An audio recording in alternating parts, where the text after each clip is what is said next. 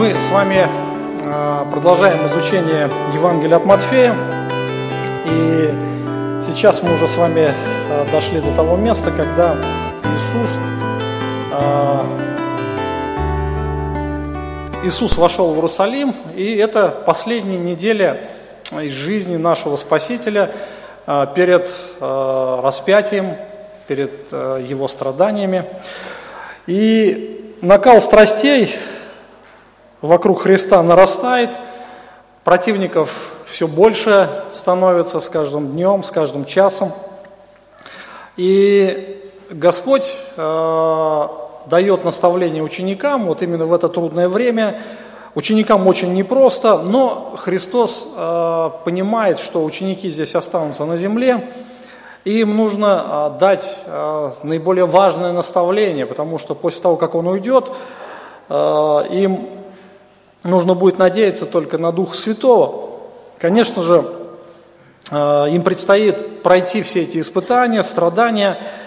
Итак, э, Христос с учениками, э, мы помним последнее событие, когда Иисус очистил храм, Он вошел в Иерусалим, выгнал из храма всех продающих, жертвенных животных, выгнал всех миновщиков денег – вступил в такую конфронтацию со священством, и уже на следующий день, а, уже на следующий день по утру он опять возвращается, переночевав в Вифании, возвращается а, в город, идет в храм, и там, вот, знаете, такая вроде бы ситуация произошла, на которую, может быть, и не стоило бы обращать внимание. Но но два евангелиста, Матфей и Марк, они уделяют этому событию такое, знаете, место, да. А, это очень важное событие, может быть, оно не было таким публичным, но за этим событием следует такое важное наставление Христа для своих учеников. И а, Христос понимает, что Израиль, Израиль, а, его религиозная система – она весьма прогнившая уже. А, и хотя Израиль еще, может быть, оставался народом Бога на тот момент, но, в принципе, а, сейчас время уже другой эпохи настало, время церкви, когда Христос уже говорит о церкви, и теперь а, церковь должна была принять эту эстафетную палочку от Израиля. Но мы должны понимать, что Израиль все-таки остается народом Божьим, и все обещания грядущего царства для Израиля, они еще актуальны, им еще предстоит сбыться. Но во время эпохи церкви а, Израиль отходит на второй план. И, в принципе, этим самым действием Бог как бы показывает всю эту а, прогнившую систему, что она проклята Богом. Вся эта внешняя церемониальность, она абсолютно бесполезна. И Израиль отверг своего царя. Они не поверили Богу, они не поверили Мессии, и Бог проклял их. Сегодня мы будем говорить о вере, о вере, также о неверии. В чем же сущность веры, настоящей веры, библейской веры? Потому что э, сегодня в мире понятие веры, оно совершенно отличается от библейского. То есть, когда спрашиваешь человека, ты верующий, ну, процентов, наверное, 90 восемь вам скажут верующие. Ну, неважно во что, но главное верующие. Кто-то в Аллаха, кто-то, как Высоцкий поет, да, кто в Магомеда, там, кто-то в Будду. Вот. Ну, все верующие. И понятие у людей веры, это значит, ну, главное там верить, что Бог есть, и этого достаточно. Но Библия совершенно иначе а, трактует понимание веры. И как раз э, непонимание вот этой сущности э, веры, библейской веры, стало причиной трагедии для Израиля. Вы знаете, что это может стать причиной трагедии для многих называющих себя христианами. В чем же сущность веры? В послании к евреям есть определение веры, от которого мы будем отталкиваться. Я думаю, что вы читали этот текст, послание к евреям, 11 глава. «А, вера же есть осуществление ожидаемого и уверенность в невидимом. Вера есть осуществление ожидаемого. То есть, другими словами, а, вера это то, что я во что-то верю, и это я прошу у Бога, и это происходит. А, епископ Кассиан, он дает другой немножко такой а, перевод, а, наверное, более точный. Вера же есть твердое убеждение в том, на что мы надеемся, подтверждение того, чего мы не видим. То есть это буквально основание, когда человек начинает доверяться, доверяться некому основанию, полагаться, и это начинает исполняться. Человек твердо уверен, что Бог все сделает, что Он обещал. И мы не можем того, а, видеть того, что произойдет в будущем, но мы можем надеяться на Божье обещание, на то, что Бог обещал – и мы можем быть уверены в невидимом, потому что Бог не, а, верен и Он не может обманывать. Джордж Мюллер, один из великих а, служителей а, 19 столетия, он писал следующее. Что такое вера? Простейшим способом, каким я могу это выразить, я отвечаю, вера – это уверенность в том, что вещи, которые сказал Бог в Его Слове, истины, и что Бог – будет действовать согласно тому, что он сказал в своем слове. Это уверенность, это опора на Слово Божие, это доверие и есть вера. Иными словами, а, если перефразировать Джорджа Мюллера, можно сказать следующее, что вера – это когда человек полагается на Божье обещание. В послании к римлянам Павел пишет, что вера от слышания, от слышания о Слово Божие. То есть вера, она полагается на ту информацию, которая заложена в Писании – и когда я начинаю видеть, что Бог обещал, я начинаю этому доверяться. И, например, пару примеров можно привести.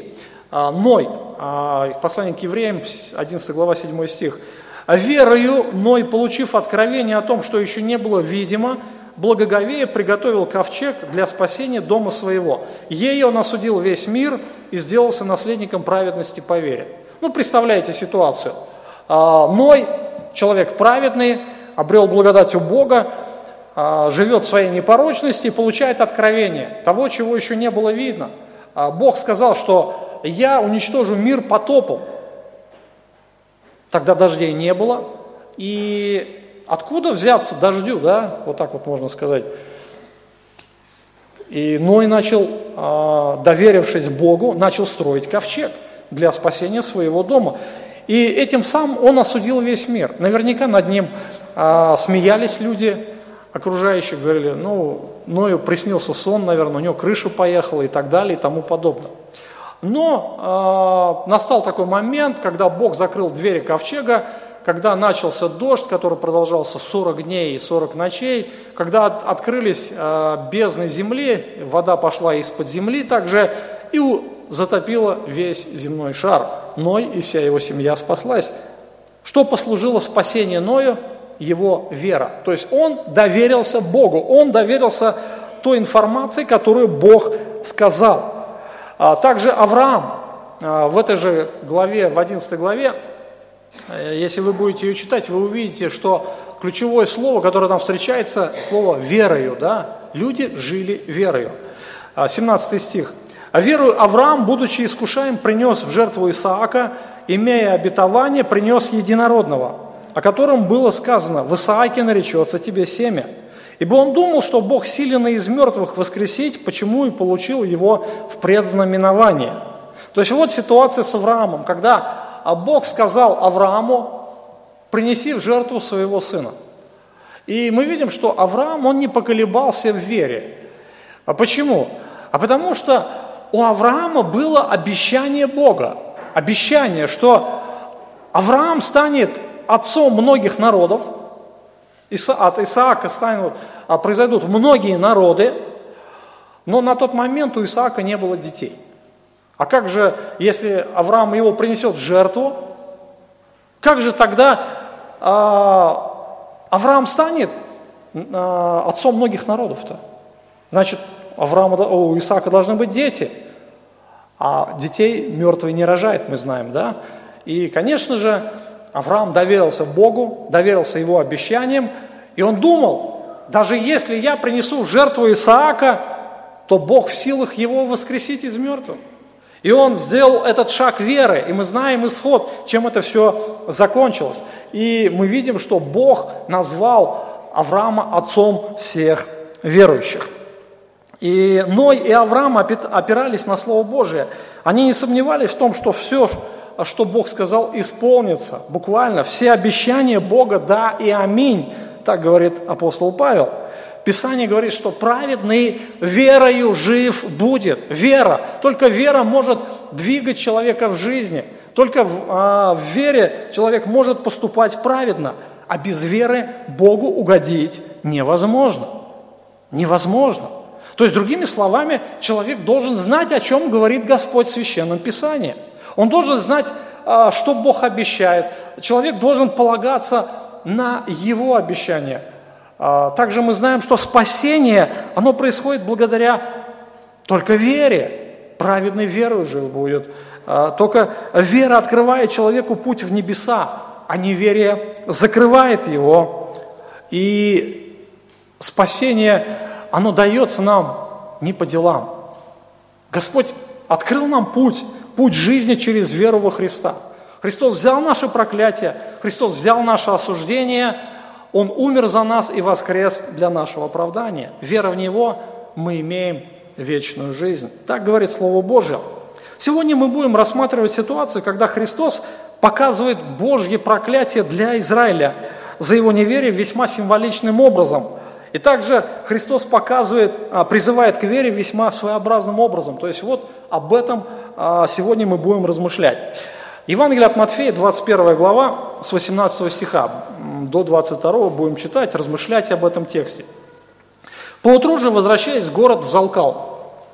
И увидев при дороге одну смоковницу, подошел к ней, не найдя на ней ничего, кроме одних листьев, говорит ей, да не будет же впредь от тебя плода вовек смоковница тотчас засохла. Увидев это, ученики удивились и говорили, как это тотчас засохла смоковница?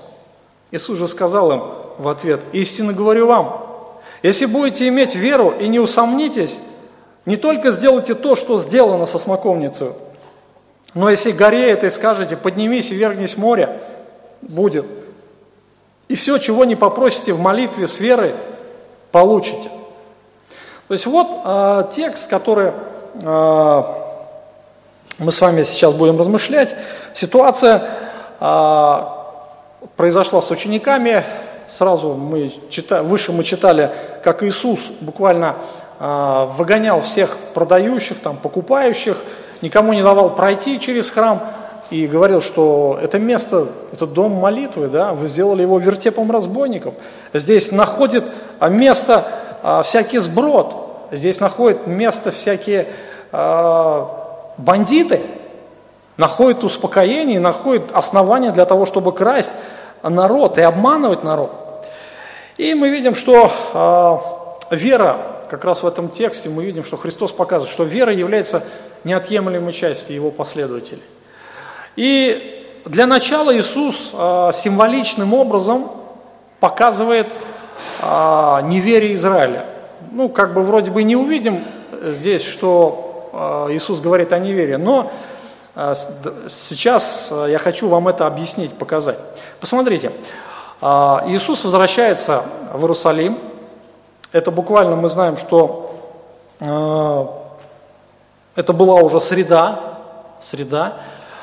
Возвращается утром в Иерусалим. Мы не знаем, почему он захотел сильно кушать. Обычно, когда, ну, например, представьте, вы приехали в гости на какую-то конференцию или куда-то вы собираетесь идти утром, ну, обычно нормальные хозяева покормят вас завтраком, да, чтобы, ну, не чувствовать голода, если вы находитесь в гостях. Мы не знаем, почему Иисус э, захотел кушать э, весьма ранним утром. То ли хозяева еще спали, а Иисус встал весьма рано, чтобы э, уединиться, помолиться, а потом э, пошел в город, не захотел вернуться. Ну, мы не знаем достаточно такой основ... А, веской причины для этого. Но э, произошел такой факт. Иисус приходит, и заметьте, что э, он встречает эту смоковницу, он идет с учениками, и он захотел есть, он подходит к этой смоковнице, наверное, что-то хотел сорвать, и ничего не находит, и говорит, да не будет плода впредь от тебя плода вовек. И мы видим результат. А, смоковница тотчас засохла. Евреи, мы знаем, что евреи ждали своего Мессию. Они ждали установления царства Израиля, которое Бог обещал. И царство должно было наступить с пришествием царя. Хотя, может быть, Бог и обещал установить царство, но было множество других обещаний, на которые евреи не обратили внимания. Поэтому они были отвергнуты. И прежде, чем должно наступить время царства, народ должен был духовно обновиться. То есть не каждый еврей войдет в царство, как они это толковали, понимали, а именно те, кто чист сердцем, именно те, кто действительно является верующим. Ведь только чистые сердцем войдут в Божье Царство. Об этом говорил Иисус. И с пришествием Мессии прежде всего должно было произойти духовное обновление народа. Помните, когда Иисус пришел, вернее, перед пришествием, а, Иоанн Креститель вышел, о чем он говорил? Он говорил, приготовьте путь Господу, прямыми сделайте стези Ему. Да? То есть а, буквально приготовьте свои сердца к принятию Мессии. Все, что мешает, удалите из своих сердец, и вы станете наследниками Царства. С пришествием Мессии должно было произойти, должно произойти духовное обновление Израиля, но оно не произошло. Израиль хотел совершенно другого царства, но не хотел обновления. Он не хотел выполнять те требования, которые предъявляет ему Бог. И их сердца так остались жестоковыйными и полными неверия. Поэтому Христос не был воспринят как царь. Поэтому а, Бог отвергает неверующий Израиль. И понимание царства у Христа, оно было совершенно иным, чем понимание царства у евреев. И евреи верили, что Мессия придет, он изгонит римлян, и он станет царем и сделает Иерусалим столицей мира. Но мы видим поведение Христа, нет таких, знаете, э, призывов, чтобы свергать римское э, правительство – он не критикует римлян вообще, наоборот, он нападает на израильтян, он нападает на духовенство, он нападает, обличает, критикует э, руководство Израиля. Именно те, кто стоят в духовной власти э, в народе Божьем, те, кто учит народ. И, конечно, мы видим в отношениях Христа и духовенства нарастает конфронтация, идет противостояние – Евреи не хотят, а именно фарисеи, книжники, а, священники, они не хотят слышать о нем, они не хотят принимать его как Мессию. Напротив, они настраивают народ, они а, несут клевету на Христа, несмотря на то, что Христос постоянно доказывает а, свое царское положение, он доказывает свою власть как царя, как Мессии – Израильтяне закрыли глаза. Они не хотят видеть, они не хотят слышать, и они отвергают Христа. Дошло до того, что они назвали его сыном дьявола. Сын, а, именно его силой он изгоняет бесов. Это была последняя капля в терпении нашего Спасителя. С того момента он отверг Израиль. И здесь вот мы видим, когда Иисус проходит мимо смоковницы, он э, преподает ученикам очень хороший урок. Смоковница была а, любимым деревом иудеев. И обетованную землю, если мы читаем в Ветхом Завете, еще при Моисее, э, рисовали так, что земля, где пшеница, ячмень, виноградные лозы и смоковницы. Гранатовые яблоки, яблоки э, и смоквы были в числе именно тех э, сокровищ, да, которые, помните, соглядаты принесли, виноградные ветка. И также э, смоквы были как дары произведения земли. И в каждой части Ветхого Завета картина мира и процветания – это время, когда каждый человек будет видеть под своим виноградником и под своей, сидеть, вернее, под своим виноградником и под своей смоковницей. И где, гнев Божий, мы читаем, опять же, в Ветхом Завете, рисуется как день, когда Он побил виноград их и смоковницы. Смоковница – это символ плодородия, мира и процветания. Само, если мы посмотрим на дерево, у нас оно, к сожалению, не растет. Кто был, может быть, э, в южных странах, э, тот видел э, что это за дерево. То есть оно очень красивое, его ствол может быть в диаметре до 1 метра, длина, высота его до 6 метров, размах его ветвей до 10 метров. Представляете, вот это вот, и очень густая листва, покрыт, и еще много плодов.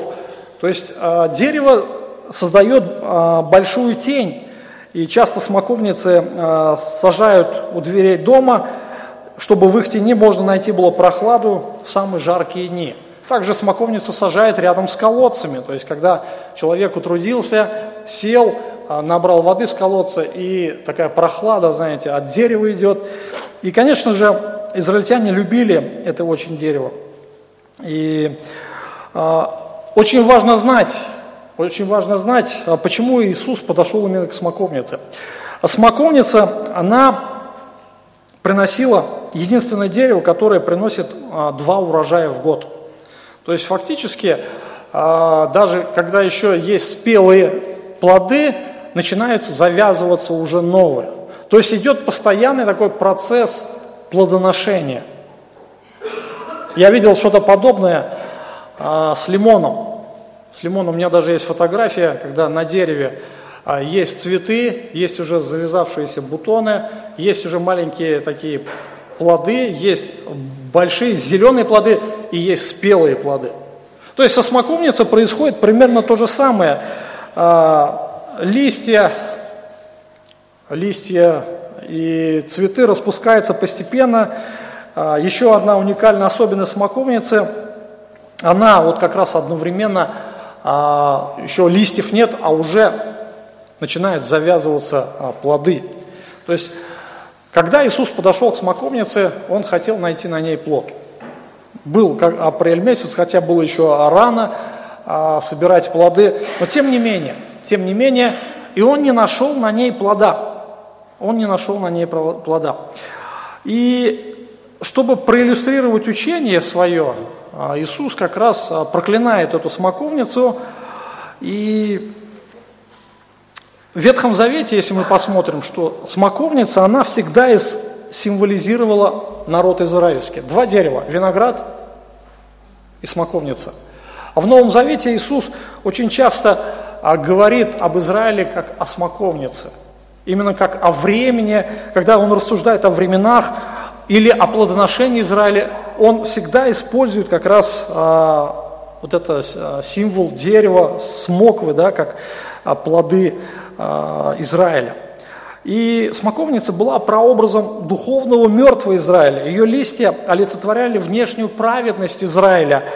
Отсутствие плодов – это духовное бесплодие Израиля. И Павел а, писал, что они а, израильтяне имеют ревность по Богу, но не по рассуждению. И плод всегда является признаком преображенной жизни.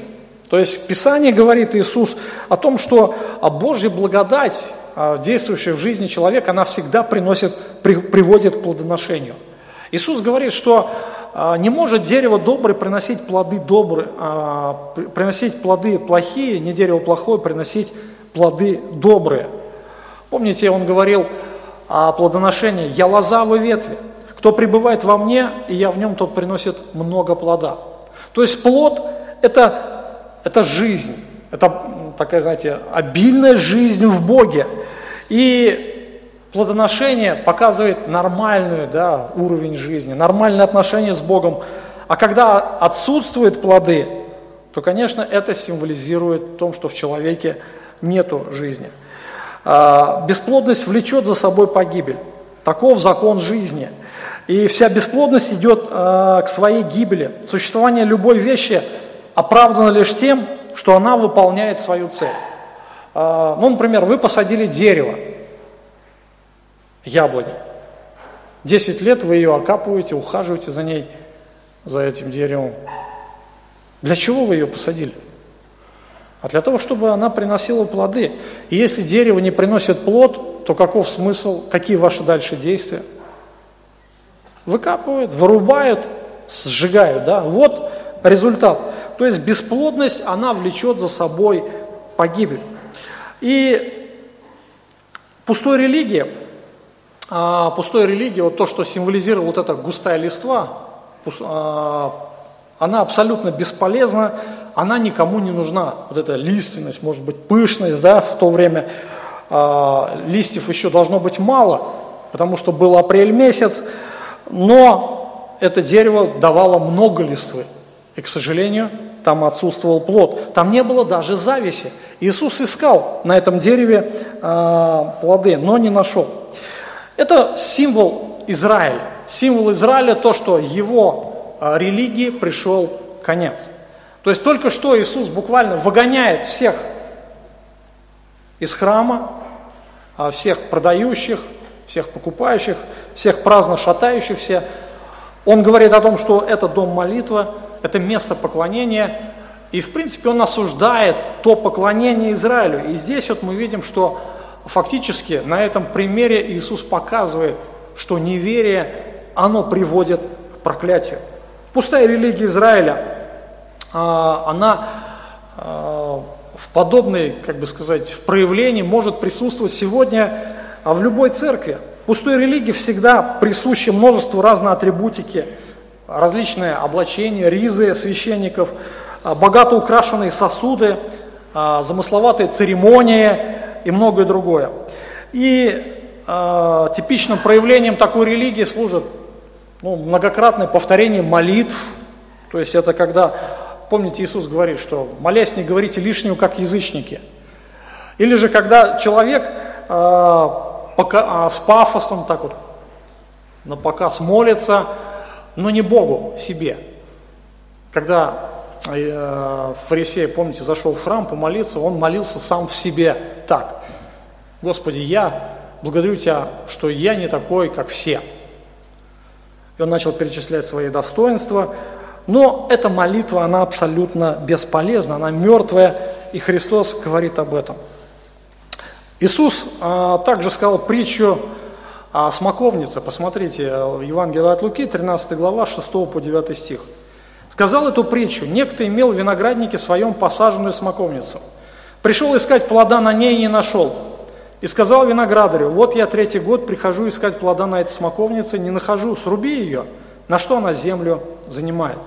Но он сказал ему в ответ, господин, оставь ее на этот год, пока я копаю обложу ее навозом. Не принесет ли плода? Если же нет, то следующий год срубишь ее. Конечно же, здесь, опять же, в этой истории Иисус говорит об Израиле. Бог ждет от Израиля плода. Но была, опять же, одна листва. Не было плода, листва не удовлетворяет Бога. Вот эта внешняя показушность, вот эта внешняя пафосность, она абсолютно бесполезна – она никому не нужна.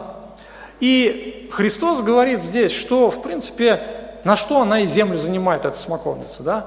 То есть он опять же символизирует здесь Израиль, он ждет от него плода, Бог ждет плода от Израиля, нет плода. Результат – проклятие. Сруби ее, на что она землю занимает. Таким образом, Христос проклинает религиозно неверующий Израиль. А, буквально вот это проклятие, оно исполнилось спустя 40 лет. То есть мы знаем, что в 70-м году а, будущий император, на тот момент военачальник Тит Веспасиан, окружил Иерусалим, а, взял его измором, воины вошли в город, уничтожили более миллионов евреев, храм сожгли, разворотили камни, фактически уничтожили его до основания. И таким образом а, вот эта вот вся религиозность Израиля, она была уничтожена. Бог ее проклял. И Иисус, когда возвращается в Иерусалим вместе с учениками, он а, проклинает смоковницу. И, конечно же, эта история, она была лишь прелюдией именно к тому наставлению, которое Иисус хотел сказать своим ученикам после – и Иисус лишний раз показывает, насколько важна вера в правильных отношениях с Богом. Именно вера. Израиль, он был неверующий. Это, был, это была бесплодная смоковница, которая была проклята. Но Господь говорит о том, что каждому нужна вера. Наличие пустой внешней религиозности без проявления веры является губительным для человека.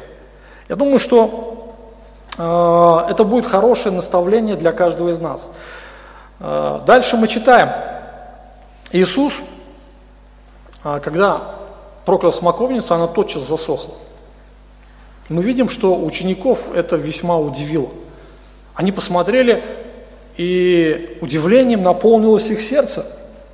И они спросили, как это вот так произошло, что смоковница тотчас засохла? А Иисус сказал в ответ, истинно говорю вам, если будете иметь веру и не усомнитесь, не только сделайте то, что сделано смоковница, но если это горе скажете, поднимись и вернись в море, это будет. Все, чего не попросите в молитве, с верой получите. Иисус э, проклял смоковницу, она засыхает. Ученики в удивлении, как это смоковница засохла так быстро? Обычно дерево, которое поражает э, болезни, умирает очень долго.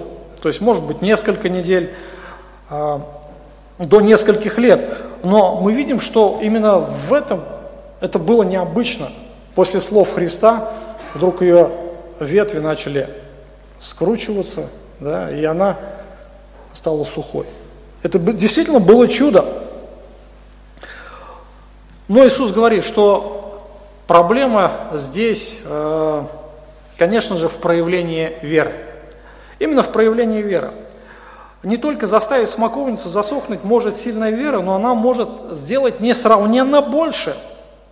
Вы знаете, что этот текст является, наверное, один из самых сложных. Сложных для практического применения. А, некоторые пытаются а, как-то практиковать, думают, что вера, вера, она где-то заложена внутри нас. И нам стоит только чего-то захотеть, произнести, и это сбудется, и не сомневаться нисколько. Но речь не идет об этом. Иисус не говорит о том, что а, мы можем просить всего, чего мы только захотим. Бог не будет отвечать на молитву, которая противоречит Его истине или Его сущности – Бог не будет отвечать на греховные молитвы или на глупые молитвы. И мы можем доверяться Божьему обетованию. То есть молитва веры. Что это значит? Вера. Мы уже отмечали, что вера всегда имеет основание на Слове Божьем. Вера всегда имеет основание на Его обетованиях. То есть, если Бог этого не обещал, Он и не будет это исполнять. И он не, а, мы видим, что Христос никогда не использовал свою силу, и также апостолы никогда не использовали чудесную Божью силу, которую Он их наделил, чтобы совершать эффектные, но бесполезные, сверхъестественные какие-то дела. Вы когда-нибудь видели, чтобы Христос вот так вот просто взял, от нечего делать что-то там, давай огонь с неба снизидем, или еще что-нибудь, да? Нет, этого не было. А, Христа очень часто искушали, очень часто искушали сделать какое-нибудь чудо или знамение. Христос никогда этого не делал. Потому что э, это было абсолютно бесполезное дело, которое не угодно Отцу Небесному. Мы видим, что Христос являл очень много чудес. Он сделал очень много исцелений. И люди, которые были тогда, окружали Христа, они были свидетелями этих чудес. Но, в принципе, даже будучи свидетелями вот этих грандиозных дел Христа, люди так и остались неверующими. Удивительно. Знамение а, люди требовали от него а, должно быть грандиозного масштаба. Например, чтобы огонь с неба сошел или солнце остановилось, как помните у Иисуса Навина. Может быть, еще какие-то знамения. И у Христа постоянно искушали, сделай нам знамение, сделай нам чудо. Христос этого не делал.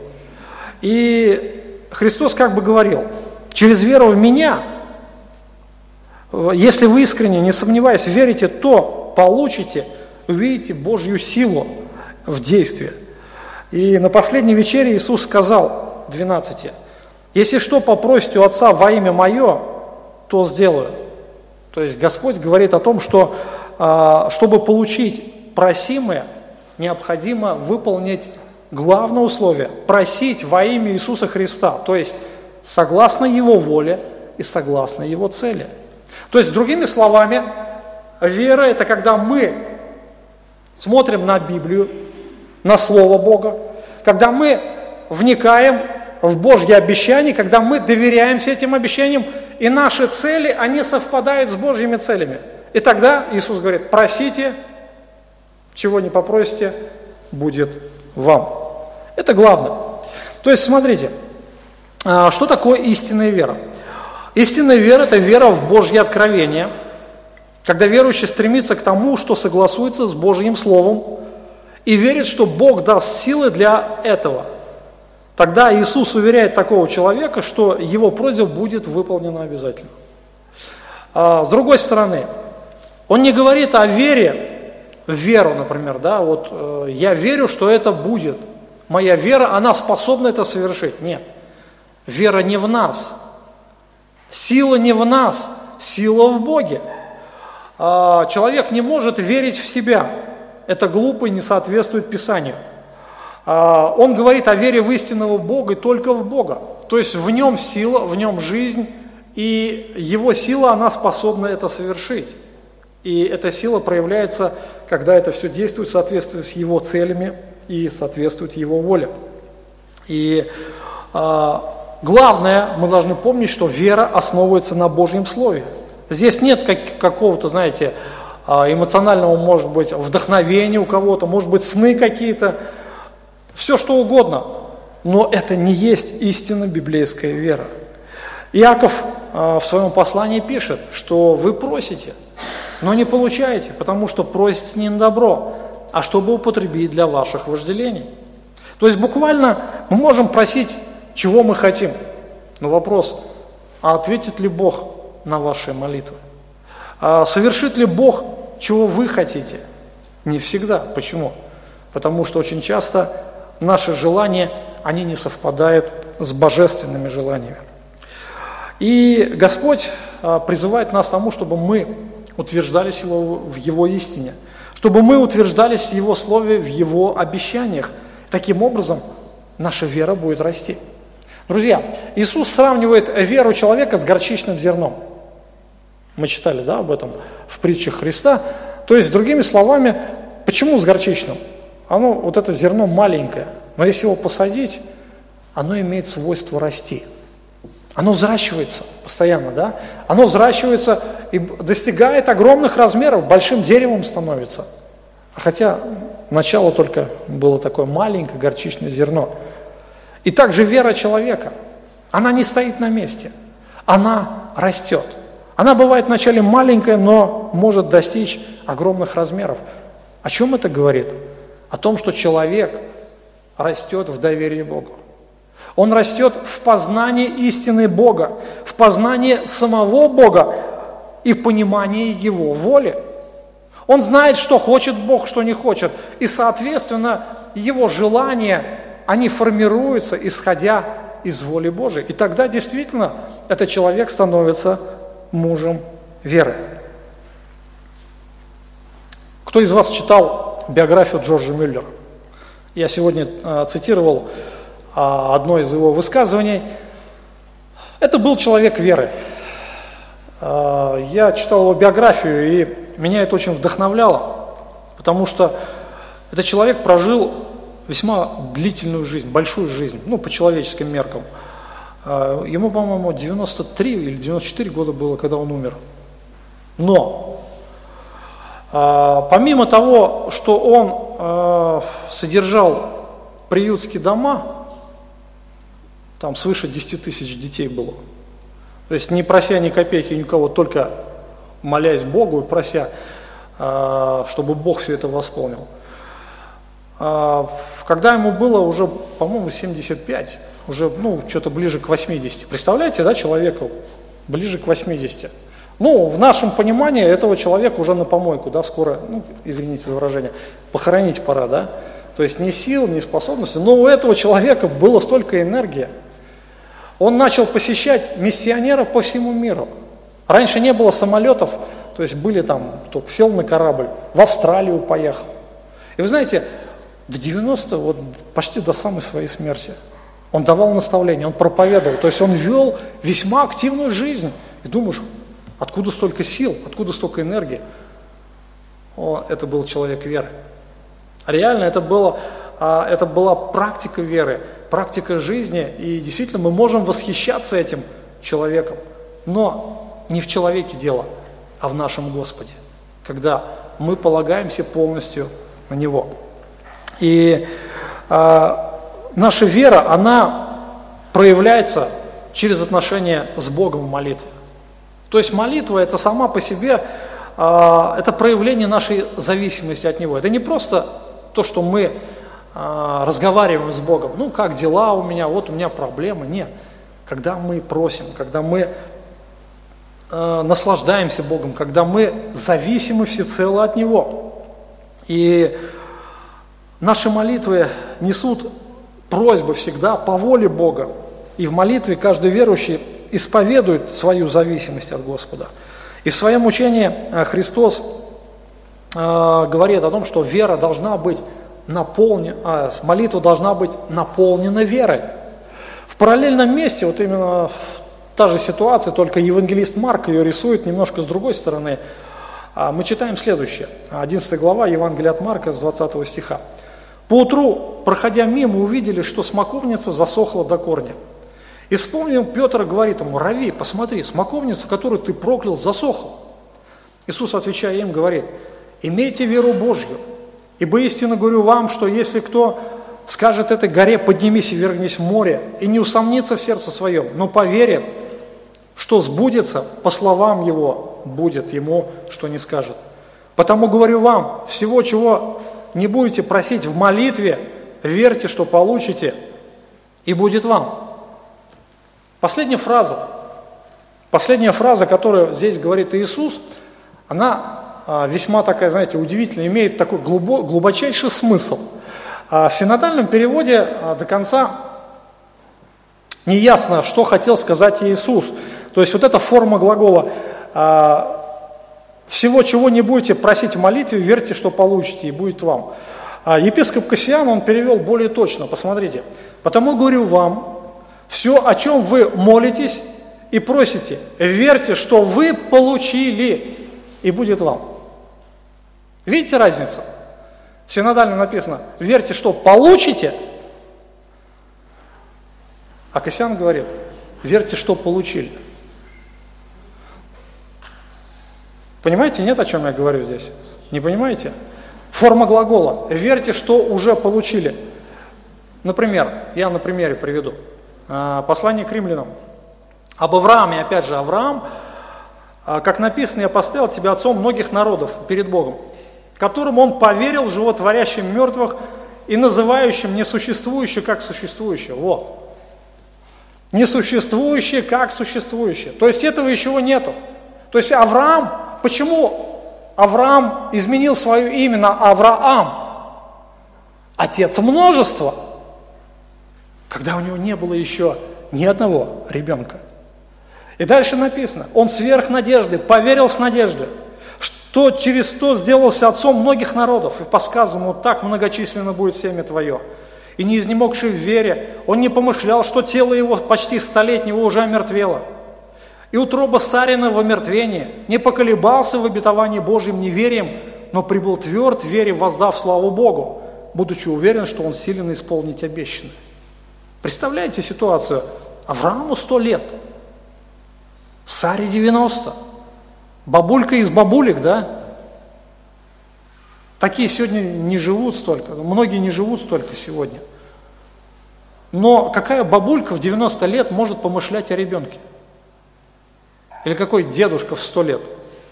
Это чудо. Мы говорим, что это чудо. Но было Божье обещание – и он не помышлял, что тело его столетнего уже такое мертвое, да, то есть он доживает свой век. Нет, он не помышлял, он прибыл тверд вере.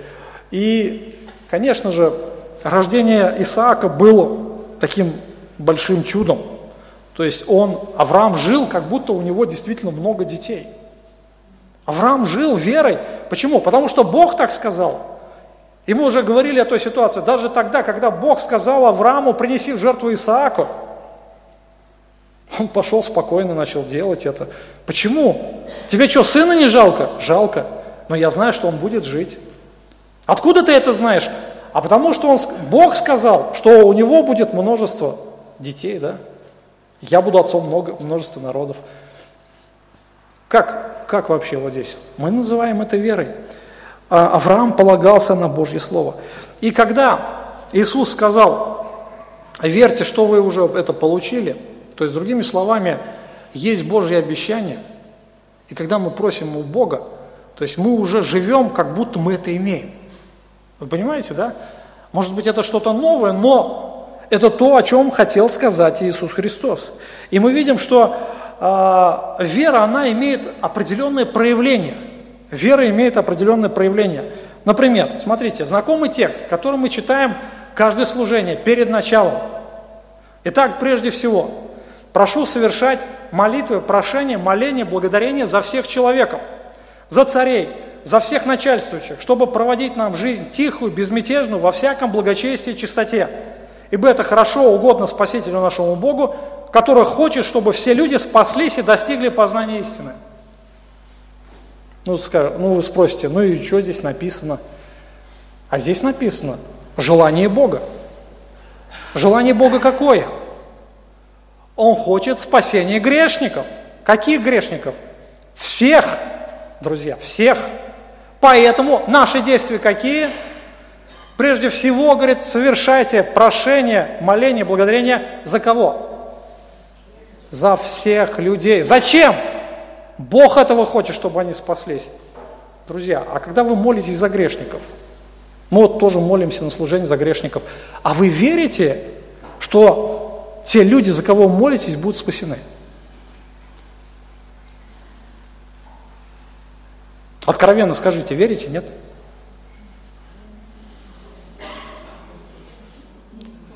А, не все, да? Значит, Божье обетование не действенно, да? А зачем молитесь тогда? Если вы не верите, зачем вы молитесь Богу тогда? Вы понимаете, что Бог отвечает, Он требует от нас веры. Если я молюсь за кого-то, конечно, я понимаю, что этот человек, наверное, никогда не спасется. Ну, это в человеческом понимании. Но а у Бога-то нет невозможного, да? Просто живите верой, как жил Авраам. И вы увидите результат. Начните молиться с верой. Именно прилагайте веру в вашей молитве.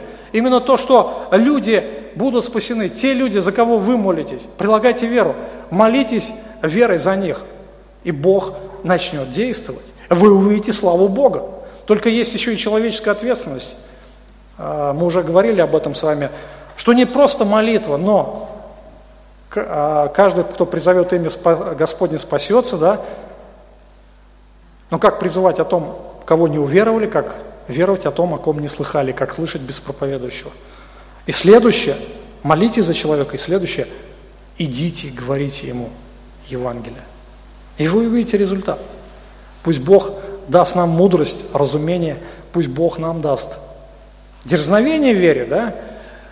Дерзновение вере. То есть христиане, запомните, братья и сестры, это самые влиятельные люди на земле. Самые влиятельные, которые действительно способны менять историю, способны менять судьбы людей. Менять судьбы. Проблема. Мы видим себя наоборот самыми невлиятельными, самыми низкими, ничтожными людьми на земле, да, которых никто, может быть, не любит и никто слышать не хочет, да, но нас слышит Бог. Даже если люди не слышат нас, нас слышит Бог.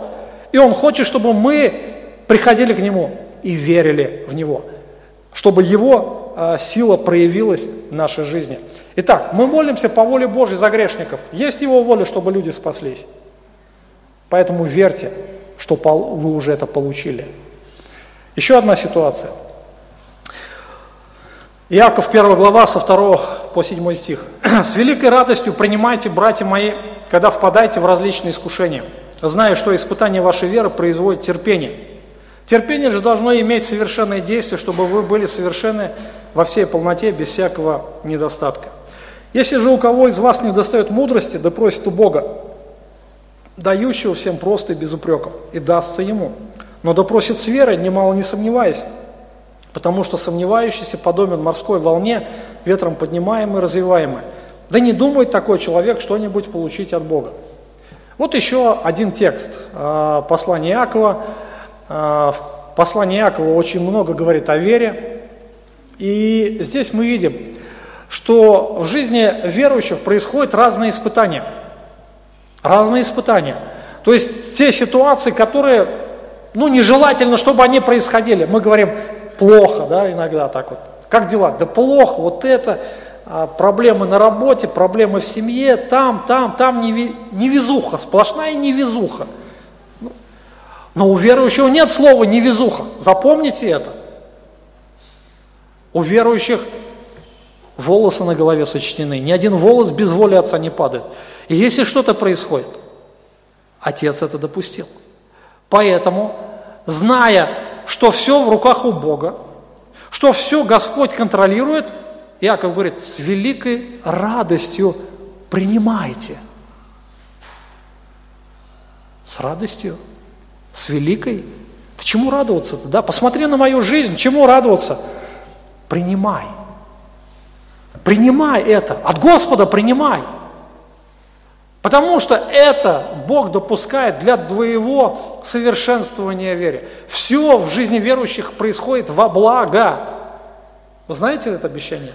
Римлянам 8:28. Любящим Бога, призванным по Его изволению, все содействует ко благу. Так, да? Правильно? И здесь то же самое. Третий стих Иаков говорит, зная, что испытание вашей веры – это испытание веры. Если Бог что-то допускает, это во благо. Это для духовного роста. И эти знания должны послужить укрепить нашу веру. Именно в этих ситуациях мы становимся как никогда ближе с Богом. В этих ситуациях наша вера, она утверждается, укрепляется, и она начинает покоиться на Боге. И дальше Яков говорит, это еще не все. Не просто принимайте, но если вы даже не знаете, как вести себя в этой ситуации, у вас нет мудрости, просите у Бога. Он дает ее просто без упреков. Но есть условие, опять же, какое? Просит с верой. С верой. Именно доверившись Богу, доверившись Его истины и иметь внутри готовность повиноваться Ему. То есть, когда происходит какая-то ситуация – такая, знаете, как мы говорим, негативная. В нашем сознании всегда есть свой выход. Полагаемся на себя, полагаемся на свои знакомства, полагаемся на свои а, заслуги, таланты, на свои деньги, да. На что угодно полагаемся, Бог говорит, я есть. Вот есть такой выход. И вот посмотрите, там дальше восьмой стих, по-моему, я не написал здесь, написано, что человек с двоящимися мыслями – Бог так говорит, у меня есть свой выход. И вот как поступить правильно? Вот вера, она когда полагается на Бога. Господь требует веры везде. То есть даже когда происходят какие-то ситуации, которые, ну кажется, все, тупик в жизни, помните, что у Бога нет тупиков. И любая ситуация – это инструмент для нашего духовного утверждения и укрепления в вере. И это тоже инструмент, чтобы наша вера возрастала. Поэтому, когда что-то происходит у вас в жизни, вера, она помогает нам пройти это все, укрепиться. Еще одно а, проявление веры а, – болезнь. Болезнь, да, наверное, актуальна для многих, а, актуальна особенно для пожилых людей, но и молодые тоже много болеют. Болен ли кто из вас, Иаков также говорит в пятой главе, Пусть призовет пресвитера в церкви и пусть помолится над ним, помазав его елея во имя Господне. И молитва веры исцелит болящего и восставит его Господь, и если он содел грехи, простятся ему. Вот здесь возникает вопрос, что такое болезнь, почему Бог ее допустил, и хочет ли меня Бог исцелить. Я думаю, что здесь это индивидуальный подход, и это Божье откровение должно быть дано каждому. И если все-таки Бог открывает, что Он его исцелит, то в принципе вот он путь к исцелению. Посмотрите, молитва веры. То есть другими словами, когда я уже доверяюсь Богу, и я называю несуществующее как существующее. Несуществующее как существующее. Именно как Авраам да, поверил Богу, как животворящему из мертвых. И мы видим, что обетование, молитва веры что сделает? Исцелит. Еще одна ситуация – материальные трудности. Это тоже проявление веры. Вы заметили, а, я тут всего лишь несколько ситуаций показал нашей жизни, где мы можем проявлять свою веру. Иисус требует нашей веры везде, абсолютно везде. Иисус говорит в Матфея в 6 главе, в Нагорной проповеди, «Итак, не заботьтесь и не говорите, что нам есть или что пить, или во что одеться. Потому что всего этого ищут язычники, и потому что Отец ваш Небесный знает, что вы имеете нужду во, во всем этом. Ищите же прежде Царство Божие и праведности Его, это все приложится вам. А вот обетование или обещание Бога. И, в принципе, все достаточно ясно. Да? Бог говорит, не заботьтесь. Не то, что здесь он говорит, не, не лентяйничайте, не то, что там надо лечь и все, ждать, пока там с неба манна посыпется. Нет. Не прилагайте к этому сердце. Доверьтесь Господу. Ищите прежде Царствие Божие и праведности Его. Вот главный приоритет вашей жизни. Заботьтесь о Божьем, а Бог позаботится о ваших нуждах. Вы понимаете, о чем идет речь-то? Иисус не говорит, чтобы мы лентяйничали. Он говорит, ищите прежде Царствие Божие. Его праведности ищите. Вот главные приоритеты. Все остальное Отец позаботится. Мы не сироты, друзья. Если же мы опять доверяемся с Божьему Слову, Он назвал нас своими детьми. Если, говорит Иисус также в Нагорной проповеди, какой отец, когда сын попросит у него хлеба, подал бы ему камень, да? Если действительно я его дитя, то я могу обращаться к нему как отец. Я могу идти к нему со своими нуждами, и Отец, видящий тайно, воздаст явно. В примере молитвы «Отче наш» мы читаем о том, что помимо всего прочего, а, всех нужд, Иисус в самом начале говорит, хлеб наш насущный подавай нам на этот день. То есть это то, а, что должен как бы приносить верующий да, к ногам Небесного Отца. Именно нужда о насущном хлебе – не только нужда о насущном хлебе, но забота прежде всего о Его Царстве, о распространении Его Царствия. И это хороший пример, и она тоже должна быть наполнена верой. Без веры угодить Богу невозможно. Мы можем еще множество привести примеров о Священном Писании, у нас просто не достает времени, а, где мы можем проявлять веру. Но самое главное помните, что наша молитва – и наши отношения с Богом должны быть наполнены верой. Самое главное, когда мы думаем или размышляем о вере, то мы должны помнить об объекте нашей веры, а также о цели нашей веры. Не просто так вот мне в голову пришла идея что-то у Бога попросить. Нет. Спросите, а зачем мне это нужно, для какой это цели? А, мы помним вот эту историю Христа, Христа, о том, что Он а, идет. И вот эта история со смоковницей, она весьма не случайна.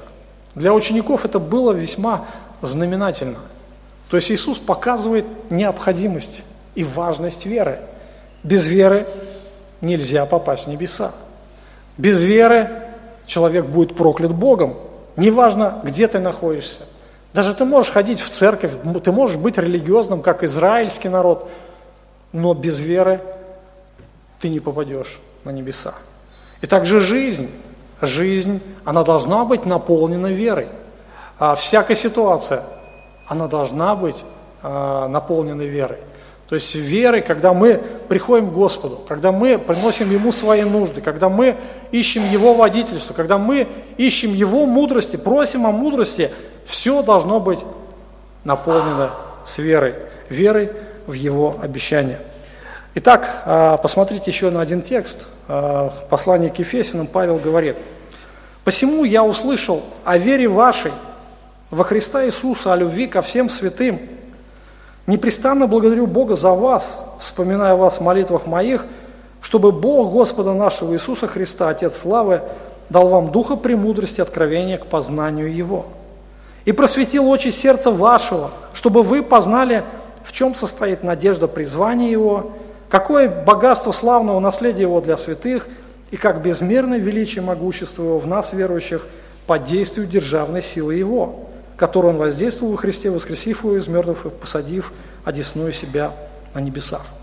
Вообще удивительный текст, это молитва Павла, это настоящий шедевр э, христианина, который действительно живет верой. И он молится о верующих, о братьях и сестрах, чтобы Отец, Отец дал духа премудрости, откровения к познанию Его.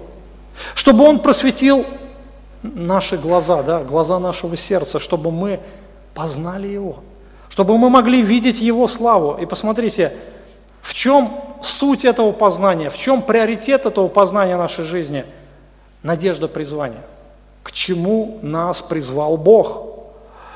Какое славное наследие, что нас ожидает там на небесах, что Бог приготовил для нас на небесах. Именно здесь это временная жизнь. Здесь она полна страданий, она полна греха, полна зла, как со стороны а, нашей плоти, так и со стороны окружающих нас людей. Но там в небесах нас ждет Отец. Нас ждет великое наследие, и Павел молится, чтобы мы могли познать, утвердиться в этом, чтобы мы могли жить этим верой, верой. Смотрите дальше, и как безмерное величие Его могущества в нас, верующих. Если вы христианин, помните, что Христос живет в нас. В нас живет Бог. Подумайте. И если Бог в нас живет, то в нас есть действие безмерно величие, могущество в нас. Да, понимаете, да? Действие этой силы без меры, нету меры, у Бога нет меры в силе, Он всемогущий. Какой ресурс есть внутри нас? Какой ресурс заложен в каждого христианина? Возникает простой вопрос, друзья, почему жизнь такая жалкая? Ответ один. По неверию вашему.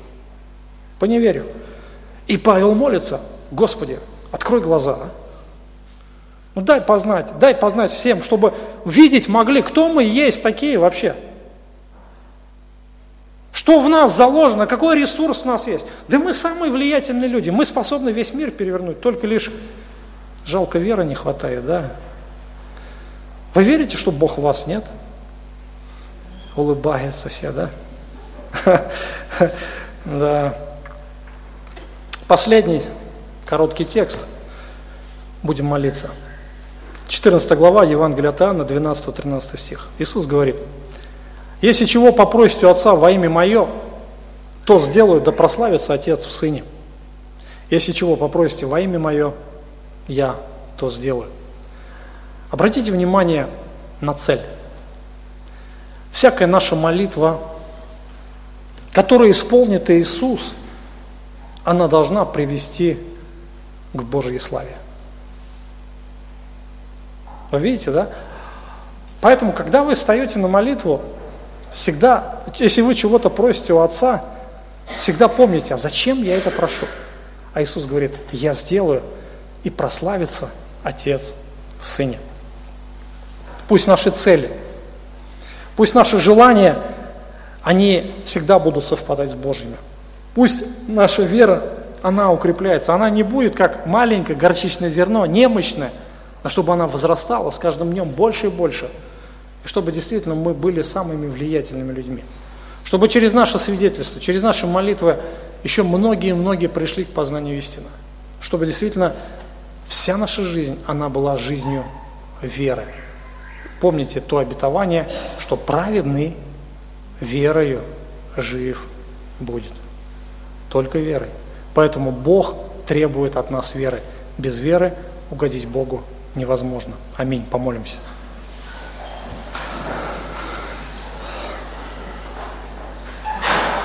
Чудный, благословенный наш Спаситель. Ты открыл нам путь в небеса, Ты даровал нам вот эту бесценную веру, знать Тебя, понимать Тебя, знать Твою истину и взрасти в каждом из нас Твою веру. Чтобы наша жизнь, она была наполнена Твоей верой, доверием к Тебе – и чтобы наша жизнь, она привела к Твоей славе, чтобы Ты во всем прославлялся, в каждом нашем действии, в каждом нашем слове, Отец. Да будешь Ты возвеличен в этом, наш Спаситель. И все те слова, которые были сказаны, уложи в сердце нашем, чтобы мы действительно могли возрастать в нашей вере. Ты требуешь от нас действенной веры, живой веры, не мертвой, не религиозной, пустой религиозности, как это было у Израиля. И та вера у Израиля, мертвая вера, она была под проклятием. Помоги и нам это осознавать. Да будешь Ты во всем прославлен и возвеличен наш Бог, наш Спаситель, Отец, Сын и Святой Дух.